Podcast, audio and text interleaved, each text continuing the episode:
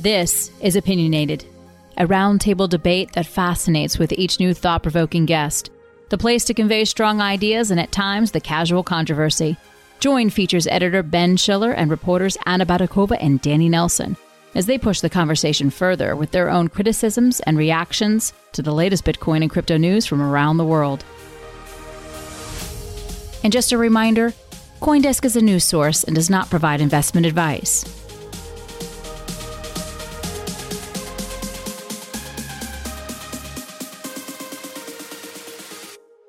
Hi, everybody. This is Opinionated. I'm Ben Schiller, features editor here at Coindesk. And joining me today are Anna Baydakova in Moscow. Hey, Anna.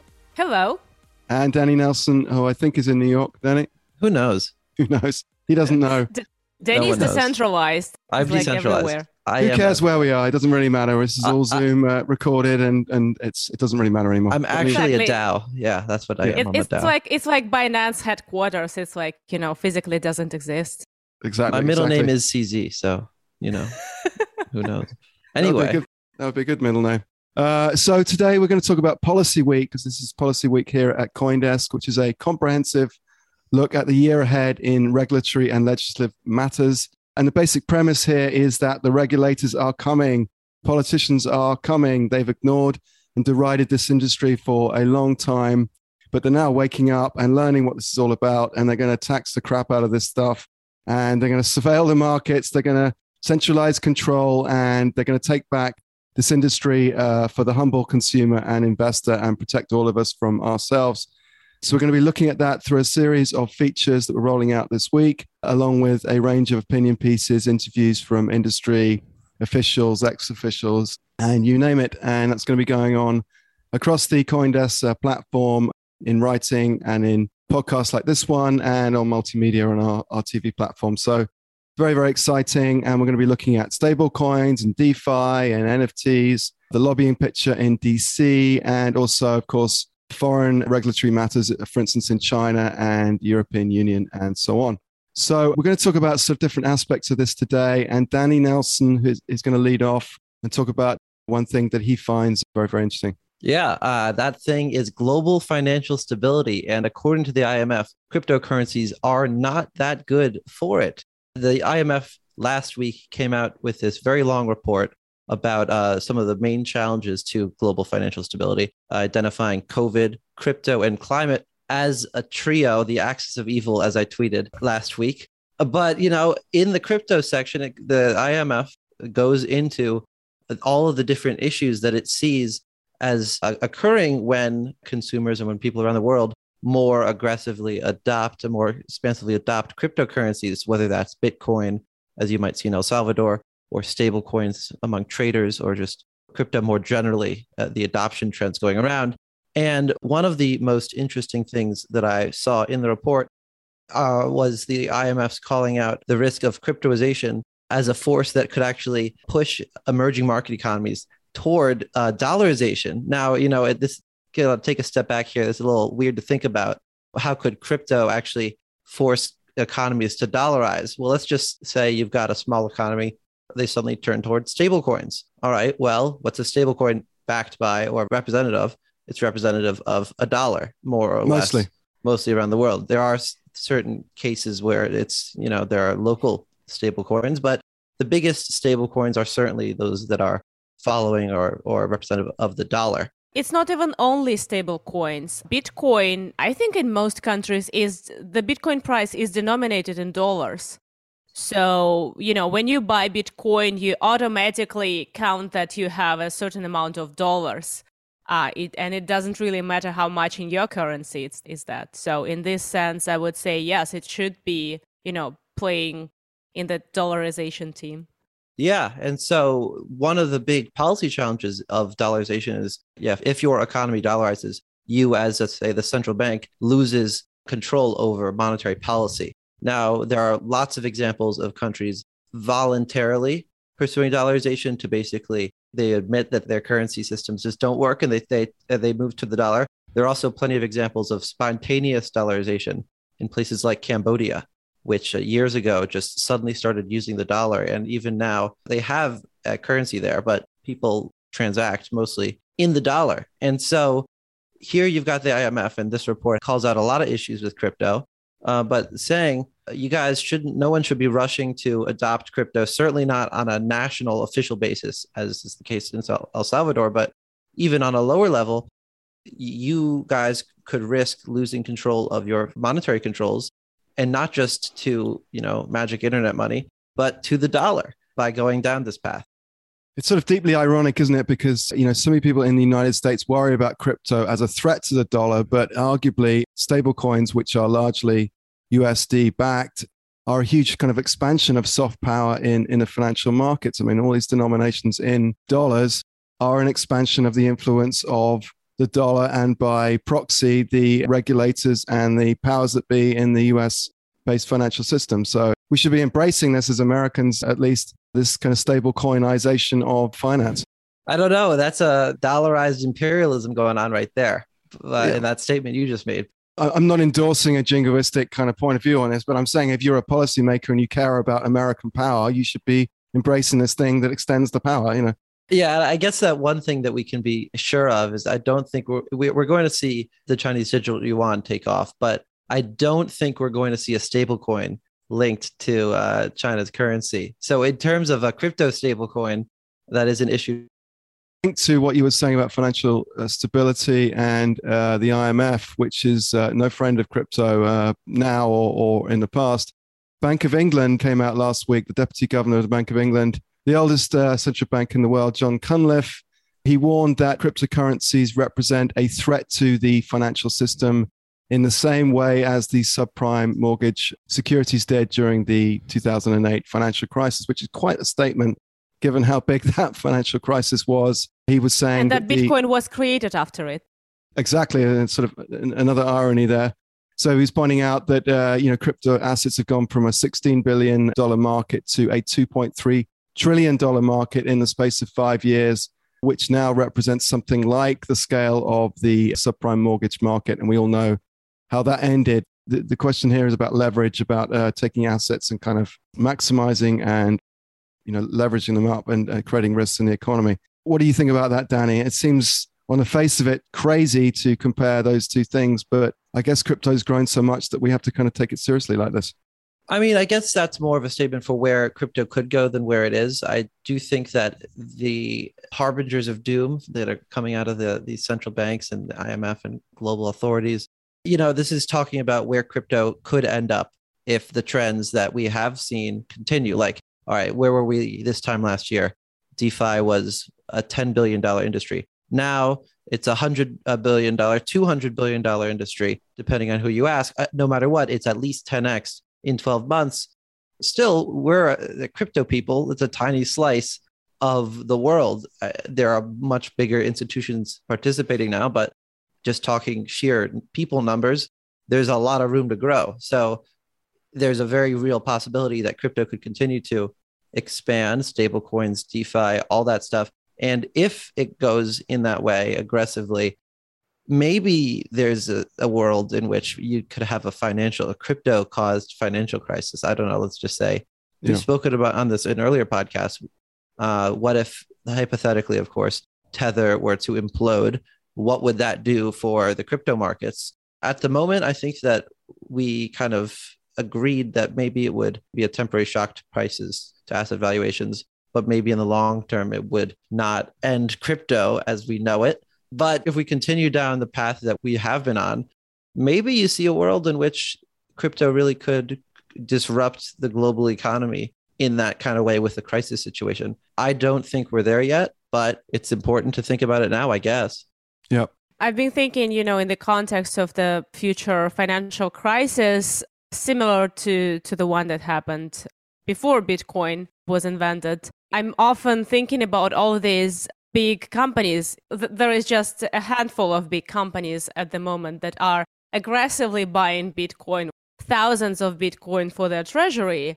And some people think it's very prudent. The risk for these companies are quite tangible and, and for people who are relying on them too because nobody knows what happens to crypto prices. So, in this sense, crypto is becoming this infrastructure element, you know, the, the element of corporate finance, which might trigger bigger effects on the economy right. than just, you know, a, a disparate crowd of retail people that for some reason bought some crypto on an exchange and, you know, holding it or whatever. Yeah. It's really interesting to watch if more companies gonna join Tesla and MicroStrategy and others and load on Bitcoin, if that's gonna have some tangible effect, you know, on economy, on finance globally. Right. Yeah, I mean, this is one of the themes of uh, a policy week this week that governments fear that the loss of control, these markets are growing, and now they feel like they need to uh, step back in. But I, I, do feel, again, there's a certain sort of irony here and sort of, of picking on this kind of still fairly small market of crypto while we have much more uh, instability in the economy from other things and, and other, other causes. And it's always seeming to be crypto that, that's causing the problem. And you mentioned before, Danny, about climate change. I mean, climate change is a much bigger threat to financial stability than little old crypto is. And I'm thinking about these uh, Pandora papers the other day about, you know, showing all these uh, leaders around the world uh, embezzling funds in, in offshore jurisdictions and, and squirreling away billions and trillions of dollars from, uh, from, from us, the taxpayer. I mean, surely that's a much bigger problem than, than crypto is to financial stability and financial legitimacy going forward. So I just feel that crypto is always this kind of easy target. I would, and I would say, you know, the, going back to the three chapters: COVID, crypto, climate. COVID has been the story for two years now, just about a little less. Climate is the story and will going forward be the most all caps important story of our time with the most important ramifications that go much beyond you know personal wealth into honestly existential areas. But and crypto is not that. I guess what the IMF what warrants it getting its own chapter is basically the threat that it poses to monetary control. Whereas the other two forces are kind of outside of the IMF's, I mean, they're not really outside of the IMF's direct purview, but monetary policy is right there. Uh, International Monetary Fund, monetary policy, that's something they very much care about. And so they want to be telling global regulators, central bankers, look, you guys need to have sound monetary policies. You need to have efficient payment rails in order to head off what we see as a potential crisis. So I don't know if they're picking on crypto so much as saying, look at that kid in the corner. If we, uh, we let him go uh, do what he wants, he might grow up and beat us up one day. Right. But I mean, the, the system is unstable already, and crypto is only a threat because that system is unstable. And maybe we should deal with the fundamental instability first rather than blaming crypto for something it's not actually causing right now. I mean, it, this is a, a, future threat rather than something that's happening at, at, the moment. And maybe we should fix the kind of general imbalance in the world economy, the, the inequality, the massive control of, of the US government o- over the system, which I think is unhelpful in lots of ways. And surely we yeah. should have the, the, the room to kind of innovate and see if we can create a better system rather than shutting down this entire like industry for something that it's not really doing. Yeah, and all these conversations, it feels like they are based on an assumption that the global regulators the providers of stability and order, and they maintain that things work as they should work, and you know that that the world is fair in a sense that crypto, you know, just doesn't care about what regulators do and just exists in parallel, still, it is a threat to these regulators and, you know, by proxy in this context to the stability and order. But, you know, if you question the basic assumption, maybe the whole thing looks a bit different. Exactly. And, exactly. and then a, a final point, I think, on this topic it's worth remembering that the IMF is not calling for crypto Bitcoin to be banned for stablecoins to be outlawed. They're not doing that. They are they are making certainly recommendations on how governments should treat it. In part, more regulation, which is something that most uh, participants in the crypto space will will not like. But they are just saying let it exist. Let's watch it more closely. The solution to the crypto problem is not only the reaction directly to crypto, but also in the IMF is telling countries, look, this is only a possible issue, like Ben, you were alluding to, because you have allowed the system to get to a point where this crazy outside payment ecosystem could exist. And in order to protect yourself against that uh, exterior threat, you need to shore up your internal monetary policies. You need to move away from dollarization. You need to have central bank digital currencies and more efficient payment rails. None of those things are saying no one can use USDC. They're saying governments, you need to do a better job at what you're already supposed to be doing. Uh, and in doing so, perhaps you can avoid what we think to be the worst of some crypto crisis in the future. Exactly. All right, let's move on. Uh, we've had enough of instability, I think, for one day. I want to bring up a whole nother topic, which we're also tackling during Policy Week, which, by the way, is our uh, extensive look at regulatory and legislative matters as pertaining to crypto. And that's NFTs, that's non fungible tokens. So, this is obviously a big phenomenon this year, big uh, upticks in, in, prices, a lot of market movements, a lot of empowerment of, of artists, and a lot, of excitements around uh, apes and punks and bears and lions and, and so on. But it's now clear, I think, that some of these NFT projects are encroaching on territory that's likely to bring them under the purview of the SEC, the big bad SEC, and uh, related regulators. It's going to get kind of heavy going forward, and it's no longer going to be sort of fun and creativity.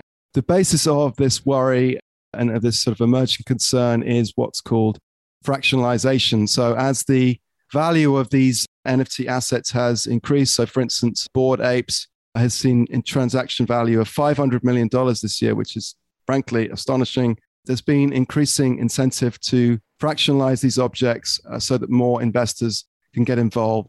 It's sort of like taking a company public. You want to democratize uh, ownership so you can have a broader base and uh, more liquidity. Trouble is that that means that regulators are more likely to get involved because these fractions of these valuable works of art uh, in these online marketplaces sounds a lot like, you know, offering shares on, uh, on Schwab or Robinhood. And some of these uh, projects have been sort of playing right up against the line of, of regulations. So, for instance, projects like Buzzed Bears and Lazy Lions are offering to redistribute profits from future sales to current holders. So basically, you can buy a contract on these platforms that will allow you to buy into the future sales of those entities. And that sounds a lot like uh, buying into a share and getting a dividend or something like that. So it's clear that these NFT platforms are increasingly sort of worried about this. So, for instance, Solarians, which is another NFT, generative NFT project based on the uh, Solana chain, and FTX uh, was going to list those assets on its uh, NFT platform but that's uh, now been scotched because uh, they're worried about compliance issues. And it just seems like this is a harbinger of uh, what's going to be happening next year with this increasing convergence between NFTs and DeFi and these uh, mainstream platforms. We, we now see that Coinbase, for instance, is listing NFTs, and NFTs are basically becoming like Bitcoin or, or these other types of assets, which inevitably raises issues and this age old question of are they really securities? So, uh, what do we think about that, guys? With Solarians in particular, I'm actually right now, I've been following the story for a bit, and it's worth remembering that two things. One, NFT that awards its users a percent of revenue stream from other, some other source sounds a lot like a security. Okay. I mean, I don't know if there's much middle ground there. You're literally holding an instrument that rewards you returns based on some other work. That is one of the the pillars of what makes security security in the U.S. i am not a, a legal expert. I've spoken to experts. I've explained this situation, and they said, "Well, if that, this was my client, I would uh, tread very lightly." So you've got that issue of an NFT being probably a security, and that's definitely not okay. But then you've got the issue of what happens when you cancel out or attempt to cancel out the compliance issue and basically say, all right, well, this thing that you bought for, let's say there was Solarians were minted for 30 sol. Let's say you bought it. You bought it partly, you, you paid $3,000 effectively at the time, probably because you were buying into this idea that you'd get some revenue. Now, ignoring the fact that you're no longer going to, you were promised something and now you feel rugged. So I think that NFT platforms are basically asking to be regulated. because with stuff like this, they're moving faster than the securities law they think, but they're not because they're offering instruments that act like securities. And then when they realize, oh no, we effed up, we got to fix it, they leave their users holding the bags and very upset that they were promised something and weren't delivered. That sounds like a market that is running too fast, uh, especially if you're someone who who owned one of these. And I think that it's probably going to move us closer to a point where NFTs are more closely regulated, as everything in crypto is going to be. So, what are they saying on that Discord uh, channel? Are they are they pissed off with us? Oh, are they ever? Let me find one. All right, here's one from last week. I'm simply calling out for what it is, sir. I'm just a lowly NFT buyer that funded what you promised, like many others, based on what you offered them. Now you downplay it and act like we peasants are useless to you now.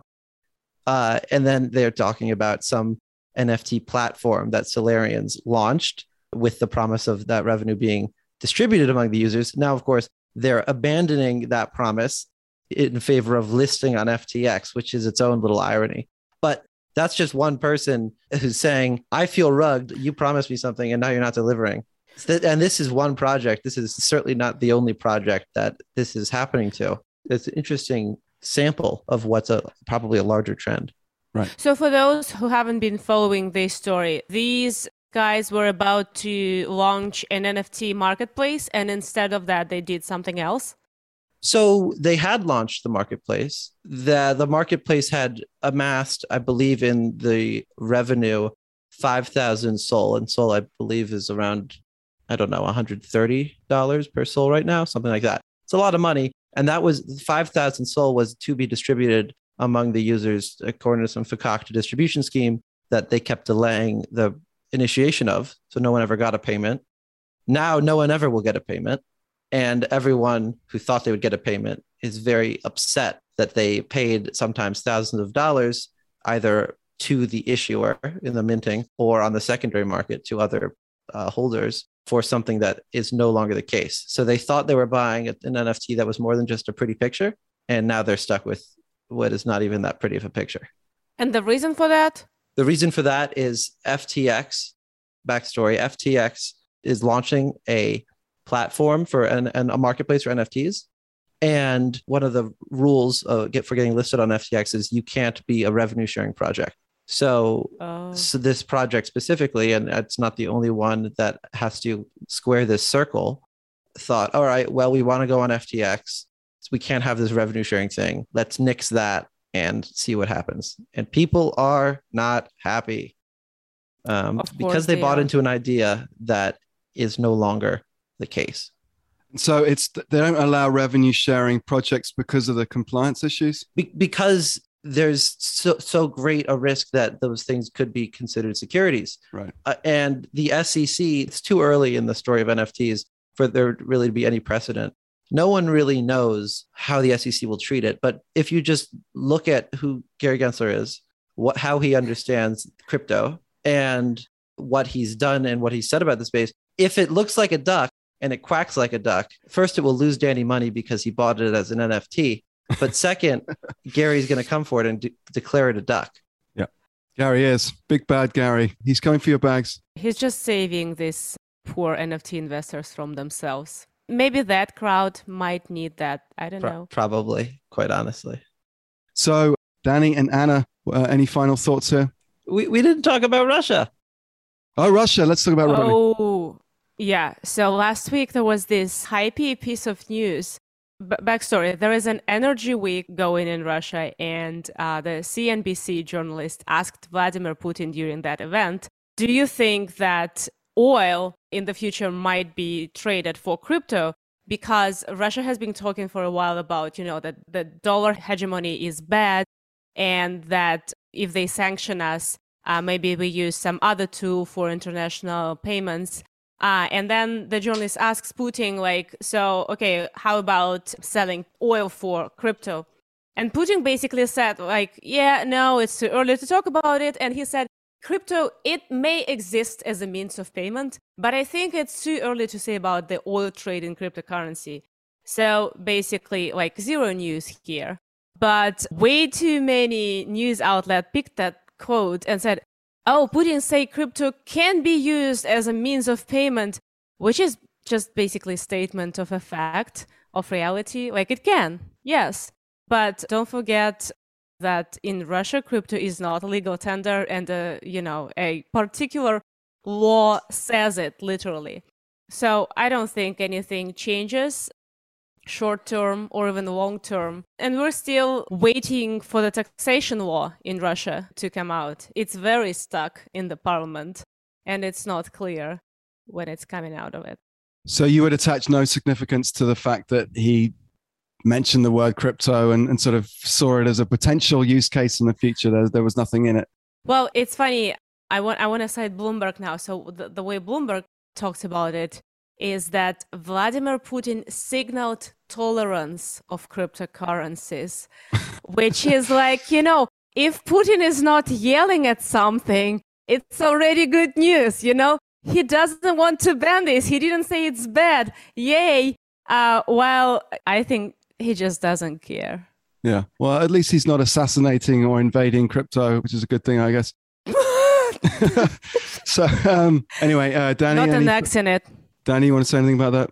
I do wish I knew Russian. One, to translate my old family letters, and two, so I could follow the legislative process there. Oh, more. Oh, it's very boring, Danny. It's like oh, I love boring things. I love you, boring. If you wanna, stuff. like, you know, if if you wanna learn Russian to follow how the crypto laws are developed in Russia, it's not worth it. It's kind of disappointing. Like the the amount of hype around it, it's so much bigger than the actual outcome. But let's see. In Russia, in many cases, what happens beyond the reach of the law is much more interesting than what happens to the law. So. All right, so I think we're going to wrap this up. Bear that in mind. It's not just uh, what the lawyers say and the lawmakers say, it's what happens beyond both of those groups. I just want to suggest all of our listeners, because there are many, many thousands of them these days, please go and check out our Policy Week package. It's full of great stories from our writers and you'll, you'll find exciting things on stablecoins, DeFi, NFTs, as we've just been talking about, the emerging lobbying picture in DC, and much, much more going to be across the platform. And it's going to be very, very exciting. Thanks very much, guys. And please check out the package because uh, it's going to be pretty good. See you all next week. Bye. Bye bye. You've been listening to Opinionated with Ben Schiller, Anna Baydakova, and Danny Nelson. Today's show is produced, announced, and edited by Michelle Musso. Our theme music is by Ellison. Have any questions or comments? Send us an email at podcasts at coindesk.com or leave us a review on your favorite podcast player. Thanks for listening.